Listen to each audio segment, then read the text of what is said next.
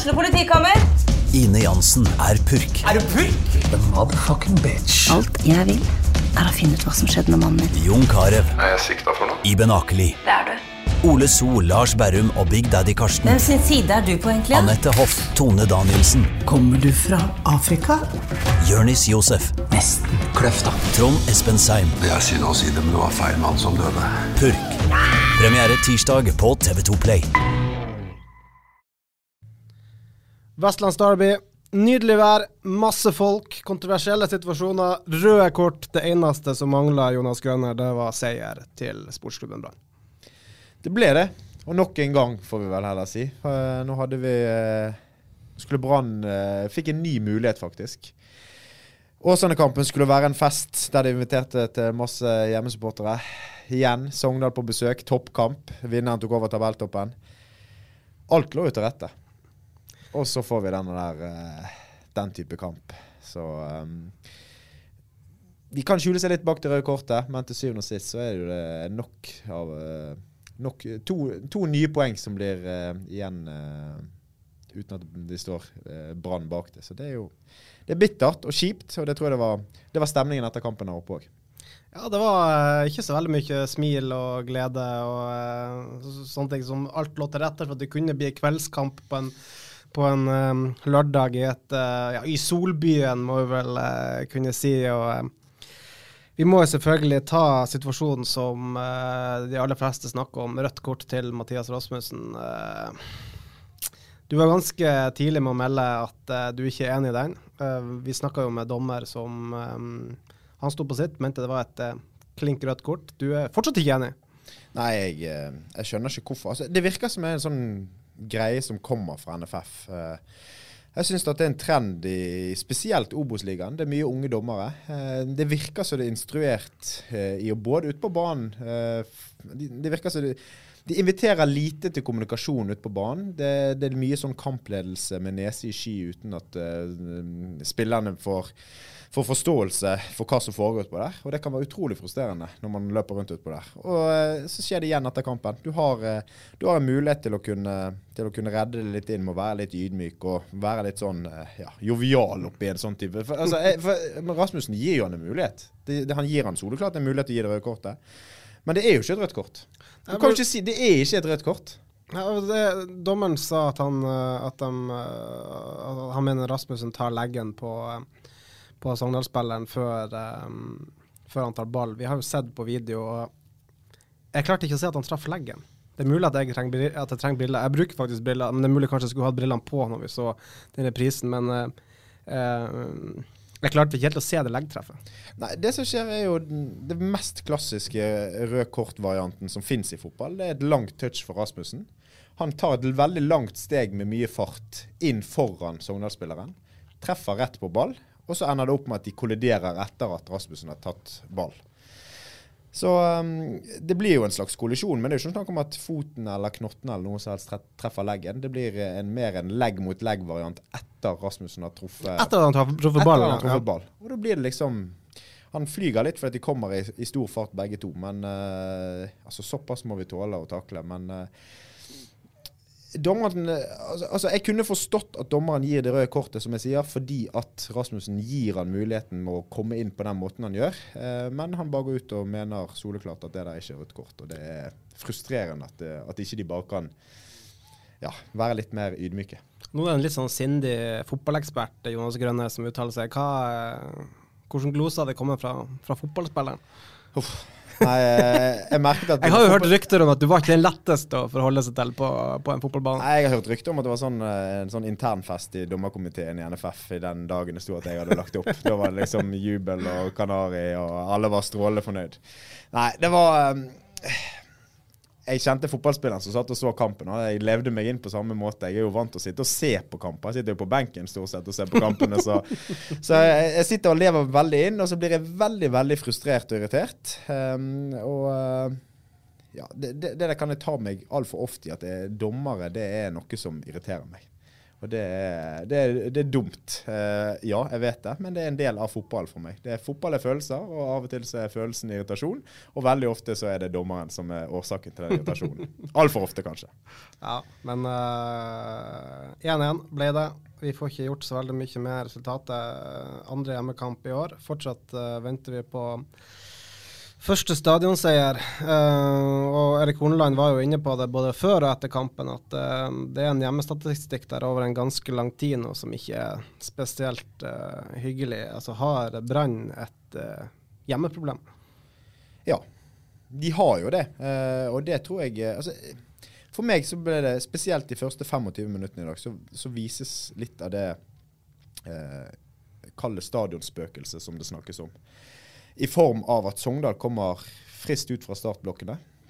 De er, de er fremme i skoen og, og Ja, for Erik Huseklepp sto og sa at noe helt annet enn det vi så Brann gjorde de første 25 minuttene. Ja, og det er akkurat det som skjer. At Sogndal de kommer godt i gang. De, de får etablert et trykk på Brann.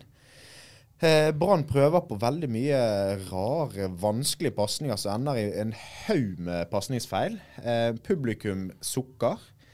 Buer til og med ved enkelte anledninger. Eh, og du ser bare hvordan kroppsspråket liksom bare synker litt sammen ut på, ut matten der. Og du, du skal ikke undervurdere det der nok. Altså. Du, du ser Brann-spillerne bli påvirket. Og så klarer de å jobbe seg inn i løpet av førsteomgangen. Eh, De siste 25-20 minuttene av, eh, av førsteomgangen så er, de, så er de det soleklart beste lag og får etablert et trykk i form av en haug med dødballer. De får skåringen. Og, og det, ting ser mye lysere ut. Eh, men eh, den, altså det, det skjer for ofte. Eh, jeg kaller det stadionspøkelse, og det er at kroppsspråket til spillerne eh, Det fremstår som at de er litt ukomfortable utpå det, rett og slett. Og så syns jeg de bruker voldsomt mye tid på dette med bane og snakker om gresset. Og de har, altså, Hornland var jo ute og slaktet gressmatten og sa at det var brei enighet i spillergruppen om at, eh, om at gressmatten er altfor dårlig. Ja, ja, fint det. Men det innad i spillergruppen, men ikke kommuniser det ut. For da, da blir det en sånn der energi, energitappende greie som, eh, som de virker å bruke mye tid på. Istedenfor bare nå er, nå er det en gang sånn at det er gress på Brann stadion. Brann er et fysisk robust lag som skulle kunne takle det mye bedre enn det rappe Sogndal-laget som, som viste seg å faktisk eh, imponerte meg til tider i form av, eh, av godt spill og, og mye gode ballspillere som håndterte egentlig gressmatten bedre enn Brann-spillerne, i hvert fall fra start av. Skal jeg frikjenne Hornland bitte litt med å si at det var jeg som spilte ballen til han da i forhold til um, å få en liten Ja, men han, tok, han, tar, han tar Han jo tok han med begge hender, og så til og med sier at det er brei enighet i spillergruppen om at, om, at uh, forholdet er altfor dårlig. Uh, og eh, det tyder jo på at det snakkes om. Det snakkes om der, og det brukes tid på. Ja, for det, altså det, det er jo som jeg hadde, jeg og snakka om tidligere med eh, Det er jo greit at man kan fleipe om ting med banen. Altså, når man gjør det, så det, det ligger noe i bunnen der. Det må jo gjøre det. For det er jo, det er jo en grunn til at du fleiper om det. Ja, og det er jo det som er Altså man de skal, var det, det var Ruben som hadde sagt at de skulle ta De skulle, vinne, de skulle ta ett poeng hjemme, og så skulle de vinne bortekampene på kunstgress. Ja, og da er jeg inne på litt det som er min eh, min mening bak Da, det. da spilte jeg ikke ballen til Kristiansen. Den, eh, Den sa han helt sjøl. ja. Og det er jo altså de, de er et fysisk veldig robust lag. Du har Pallesen, du har Sivert, du har Moberg, du har Heggebø. Det er dødballspillere som skal kunne krige en sånn type kamp som dette her, på en gressmatte. Som skulle passe utmerket for dem. Eh, så legg opp spillet litt mer etter det, da.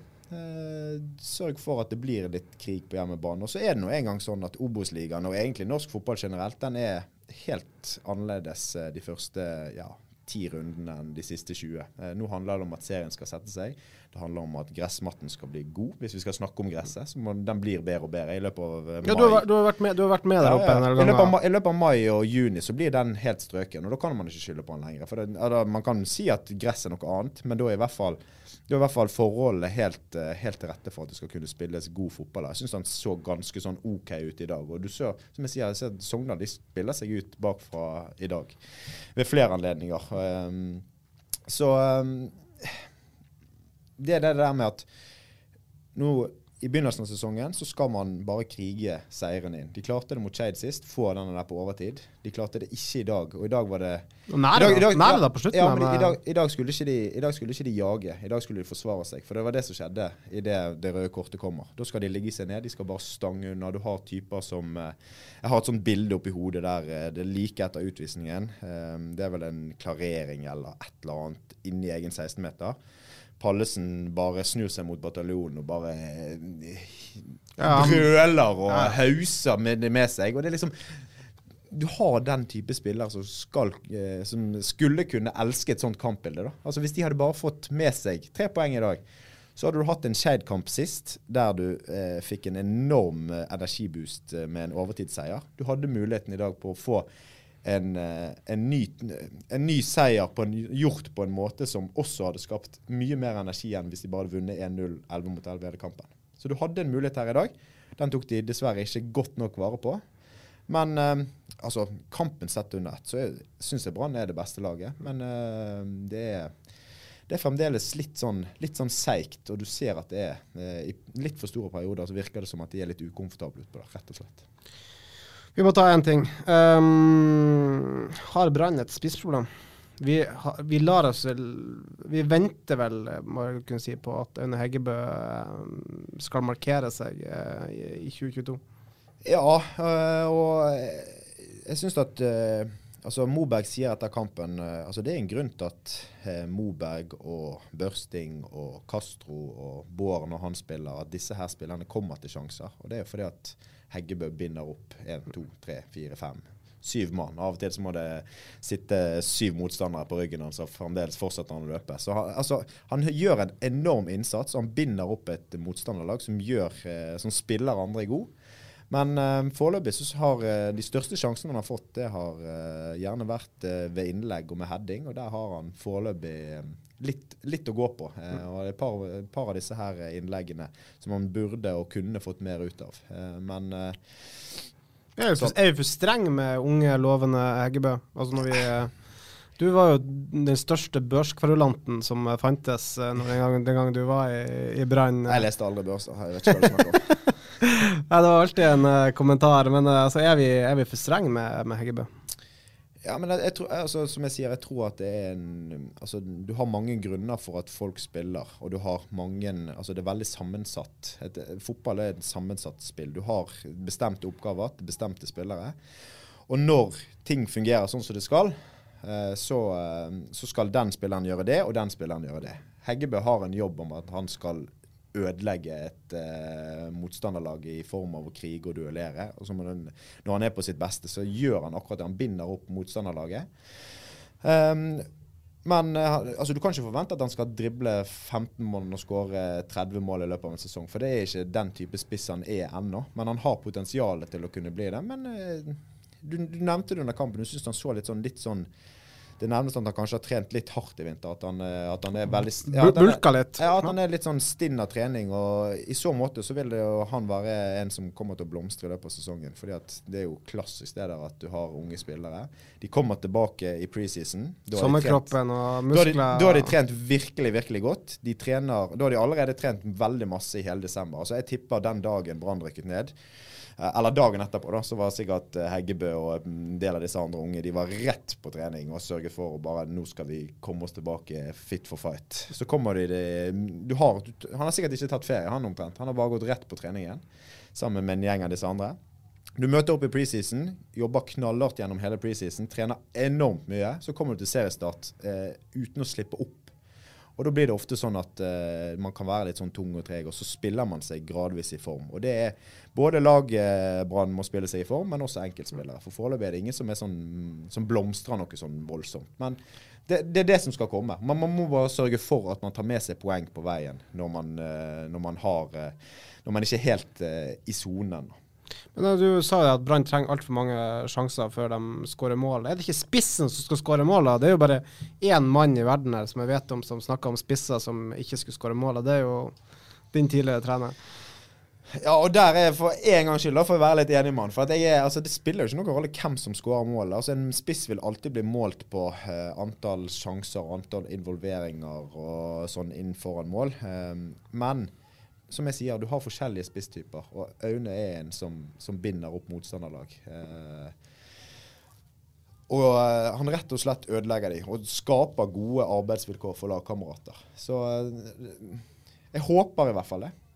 Hvis Brann kommer i flytsonen, så jeg tipper ikke jeg at Det er ikke sånn nødvendigvis at han kommer til å skåre alle målene, men han kommer til å sørge for at medspillerne får gode arbeidsvilkår. Ja, vi vet jo det. Jeg hadde godeste Heggebø god for en del mål. Da han viste både Eliteserien og førstedivisjon, så vi satser på at det løsner litt for han. Men um, vi kanskje forlot uh, dommeravgjørelser litt uh, for tidlig. For um, det er greit at vi har de avgjørelsene som gikk mot Brann, men uh, de hadde vel litt uh, marginer på si side òg. Ja, det er vel den situasjonen uh, ja, jeg vet ikke hvor Det var rett før slutt, når Sven Krone får det gule kortet. Um, ja, for du har sjekka fasit, som, uh, som, regel, som, fasit. som, som, regel kommer på Twitter etter kampslutt. Fra, ja, det er Edvardsen du sikter til, at han ja. har vært ute og meldt. Men altså, jeg har ikke sjekket fasit, jeg er fasit. Så ja. jeg har full kontroll og vet uh, alltid best. Så um, der tror jeg Brann er litt heldig. For det er jo det er nå en gang sånn at regelen er at hvis uh, forseelsen begynner på utsiden, men blir med inn i 16-meter, så skal det så skal det blåse straffe. Og her er det ganske solklart. Det er en holdning på utsiden. Eh, ja, for spilleren lå jo nesten på målstreken. Og, ja, så der, der, det, der, tror jeg Brann er heldig. Og eh, der tror jeg, eh, hvis ikke Brann hadde fått det røde kortet, og hvis ikke det skjedde foran bataljonen, og du hadde hatt en dommer som var litt tøff i trynet, så hadde det vært, så hadde det vært straffe imot. Så der kan vi vel si oss litt heldige, rett og slett. Og så en situasjon med Kasper Skånes. Den, eh, den er i grenseland. Han blir made ned der av eh, ja, det er en kontringssituasjon. Målskårer Jonsson og det. Ja, det er en kontringssituasjon der. Og det er litt det vi, altså Hvis vi skal snakke om farlig spill, så er det den type taklinger som er livsfarlige. Og da er det Kasper som er Ja, for karrierefarlig. Ja. Karriere, karrieretruende. Ja, ikke livsfarlig. Uh, Forstå meg rett. Ja. Men uh, Kasper kontrer glimrende, og han prøver bare for uh, alt det er verdt å, å stoppe han. Uh, og det ender opp med en grisestygg takling bakfra, på fot. Så um, der, uh, der så jeg det røde kortet. Jeg trodde kanskje det skulle komme, men ja. Det, det var det røde håret til Sivert Helte Nilsen du så inni, ja, inni mengden der, for han var, han var, rasende. Ja, men det er han alltid. Så uh, Han er alltid sint, uansett om det går bra eller dårlig. Så det er ikke noe uh, Altså, han er en ilder uansett, og han, uh, ja, han er like sint om han vinner eller taper. Ja, han, han kom nå til å til kampslutt han roa seg ned. og Oppsummerte vel ja, en kamp som vi alle sammen var enige med at Brann har litt startvansker. De er litt uh, slow uh, starters. Uh, hvorfor det? Nei, det er kanskje sammenheng med, med dette her at Brann stadion kanskje ikke er det fortet som det skal være. At jeg tror folk... de har en dårlig følelse ja, går til kampen. Nei, men, ja, men det, både Brann-spillerne, men det har også sammenheng med motstanderlaget. Altså Det er jo spill mot spill her. Du har et motstanderlag som har sett et Brann være svakt på stadion lenge, og kommer uh, ut på matten der med voldsom troen på at her kan vi gjøre noe stort. Og spesielt nå i Obos-ligaen, men også i Eliteserien for den saks skyld. Altså, Brann stadion vil alltid være en stor arena å komme på. Og Hvis du da i tillegg kommer på den arenaen med veldig troen, så altså, da får du dobbelt energinivå. Da, da har du eh, selvtilliten. Eh, du har eh, Du har og, du, og når du da i tillegg ser brann som ser litt sånn mutt og engstelig ut, som, som skjedde i dag, da, f.eks. Og som skjedde sist mot Åsane, i form av at de var veldig avventende i presset. Du, du, liksom, du ser brann tenkte voldsomt mye. Og det, det, var litt det som jeg, Det så ut som i dag, at du hadde en, en brand, et brannlag som tenkte. Eh, og funderte, og ikke på den gode måten. Eh, heller mer sånn konsekvenstenkning i form av muligheter. Så um, Det begynner å bli litt lang, den lista her nå, med at man inviterer til fest, og så det man serverer Hva kan man servere? Det, altså, lunken brus og Ja, altså det der er jo Det der gjorde jo vi òg, holdt på å si, når jeg spilte i Brann. Vi er invitert til fest gang etter gang. Og det var noen kamper, var noen kamper mot Rosenborg der, blant annet? Ja, eh, da eh, Altså, det, det er et uh, tilbakevendende problem, det der. Og det er litt uh, Altså hadde det Den som hadde visst hvordan man skulle lykkes i Bergen, han skulle fått uh, Altså, Han må være professor i et eller annet. det, er skulle... bare, det, er vel bare en av dem i nyere tid. og Det er han som uh, er en ekspert sammen med deg, uh, Mons Johan Gjelde, som uh, ja, dere har, dere har, kjørt stemmen hans så langt. og Det er rett og slett at Mons ligger hjemme med sykdom. Men vi satser på at han skal være tilbake om ikke så altfor lenge. Men Jonas Grønner er ikke noe dårlig erstatning. Vi har flydd han ned fra Ålesund. og Mange spørsmål om Har du lagt opp, eller bare pause? Nei, ja. Altså, jeg pleier å si når jeg får det spørsmålet, så har jeg lagt opp. men jeg har lyden på telefonen. Ja. Og nå så jeg Åsmund Bjørkan var på, uh, på stadion i dag. Ja, han satt der også på. Satt rett ved siden av oss, og jeg vet ikke om det var tilfeldig at han var der samme dag som jeg var på, på stadion, eller hva. Så, Jeg er ikke sånn det tidligere. Så Nei, jeg var- legger, jeg legger baller, jeg, så får, får dere vurdere det sjøl. Men uh, altså, de kan jo gjøre selv den gråeste av de gråeste og tyngste steinene av de alle uh, til gull der oppe. Ja. Så eh, hvis de trenger et ordentlig prosjekt, så, eh, de, så har jeg lyden på, som sagt. ja, der har hvert fall noe å jobbe med i tida fremover. Så, eh, men eh, ja, vi kan jo ta Bjørka når du først, først nevner han. Vi vet jo at de har sett på noen av disse brannguttene tidligere. David Wolfe som sitter på benken, og er det noe vei inn på laget for han, da? Eller bør han stikke til Glimt? Nei, altså, han kommer. Eh, det er jeg ganske sikker på. Fordi at um, Nå har han slitt litt i innledningen. I, han hadde vel noen små, oh, små noe luske. Ja. den laste Ja, og um, med den fotball Brann etter hvert Jeg tror Brann etter hvert kommer til å spille, når denne her sesongen her får satt seg, så har uh, så har han noen spisskompetanse Så har han et par spisskompetanser som er ikke komme utenom når eh, man skal sette et, eh, et lag. Mm. og han har eh, noen offensive ferdigheter som, eh, som etter hvert kommer til å bli behov for. Det er jeg 100 sikker på. Eh, så eh, han kommer. Du fleipa litt med at eh, kanskje Bjørkan er her for å hente tilbake Moberg. eh. akkurat nå er det bare å gjøre det Moberg er het. Ja, han eh, ja, ja, altså han er jo en merkelig spiller, da. For han, altså jeg sa det til deg etter 25 minutter. Å, der var Moberg. Du har ikke sett han hele kampen. Og så plutselig, så eh, inn mot pause, så har han én skåring, og så smeller han én i tverrlegger. Og så er, han har liksom en sånn mulighet til Nei, en sånn evne til bare dukke opp. eh, med både assist og mål. Og han er der det skjer. Og det er en unik evne å ha. eh, og en veldig god evne å ha. Men sånn utover det så var det ikke noe sånn stor kamp av han. Men det var jo ikke det noen, for så vidt. Men ja, han har en sånn evne som, som kan bli gull verdt. Og den må forvaltes godt. Ja, ja, ja. ja. Brann har altså åtte poeng på de fire første kampene. Det gir nå et poengsnitt som burde iallfall holde til opprykk. 60 poeng til slutt. Det Det er jo den gylne grensen. Altså, jeg husker 2018-sesongen, når jeg kom midt i sesongen til Ålesund. Der hadde de sagt hele sesongen at eh, 60 poengene holdt. Da rykka man opp. Eh, vi fikk 59 og rykket akkurat ikke opp. Så det er liksom den magiske grensen på 60. Da skal man rykke opp. Um, men eh, som jeg sa før kamp i dag, det er liksom det er på hjemmebane grunnlaget skal dannes. Og Hvis ikke man begynner å plukke mer poeng, så kan man ikke regne med at man skal klare å Altså, Nordre Åsen er en forferdelig arena å komme til. Den klarte de sist, og tar tre poeng. Eh, det er veldig mange av disse kampene som kommer til å være tilsvarende den kampen. Og man klarer ikke å bikke alle disse kampene i sin favør, fordi at det kommer til å være jevne kamper. Det kommer til å være lag som har mobilisert noe voldsomt i form av eh, energi på eget lag, på stadion. Altså, det kommer til å være for noen tidenes kamp når Brann kommer på besøk i Obos-ligaen. sånn det. Og Da kan man ikke forvente at det skal seires hver eneste gang. Så hvis ikke man kommer i gang på hjemmebane Det tror jeg de gjør, men hvis ikke de gjør det, så, eh, så kan det bli tøft eh, med, med dette opprykket. For det, vil alltid, det er alltid noen lag i Obos-ligaen som finner flytsonen. Og de begynner, når de begynner å vinne, så seiler de av gårde. Og da må Brann eh, sørge for å være på, på kaien når det, når det seilaset går. På Fergo, så du tar hver dag oppi i Ålesund. eh.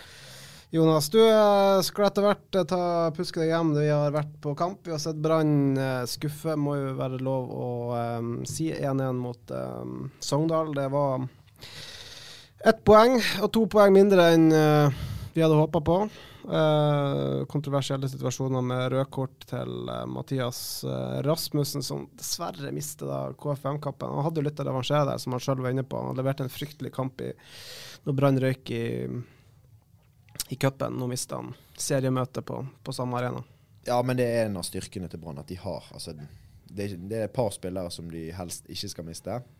Men ellers er de fleste erstatterne bare står klare og banker på døren. Så der har du både Kniklas, og du har Felix Hohn Myhre som kan komme inn der og gjøre en fin jobb. Jeg syns ikke uh, Rasmussen var noe særlig Du han eller, du, du, var inne på at Brann burde vurdere å ta han av i pausen, for at han har vært svak og han hadde gullkort. Han hadde, han hadde, en litt sånn etterskuddsdag. Han spilte vekk en del baller, og så var han litt på etterskudd. Og så hadde han fått det gule kortet. Så uh, jeg tenkte mitt, og uh, nå er jeg jo ansatt til å være ekspert, så jeg viser at jeg vet hva jeg snakker om. Altså, at, hvis man går gjennom det livestudioet vårt, så ser alt alle dine meninger underveis der, og hvordan kampen utvikla seg, så skulle man nesten tro at uh, du sto og hviska Horneland i, i, øret, for det var uh, spot on på mye.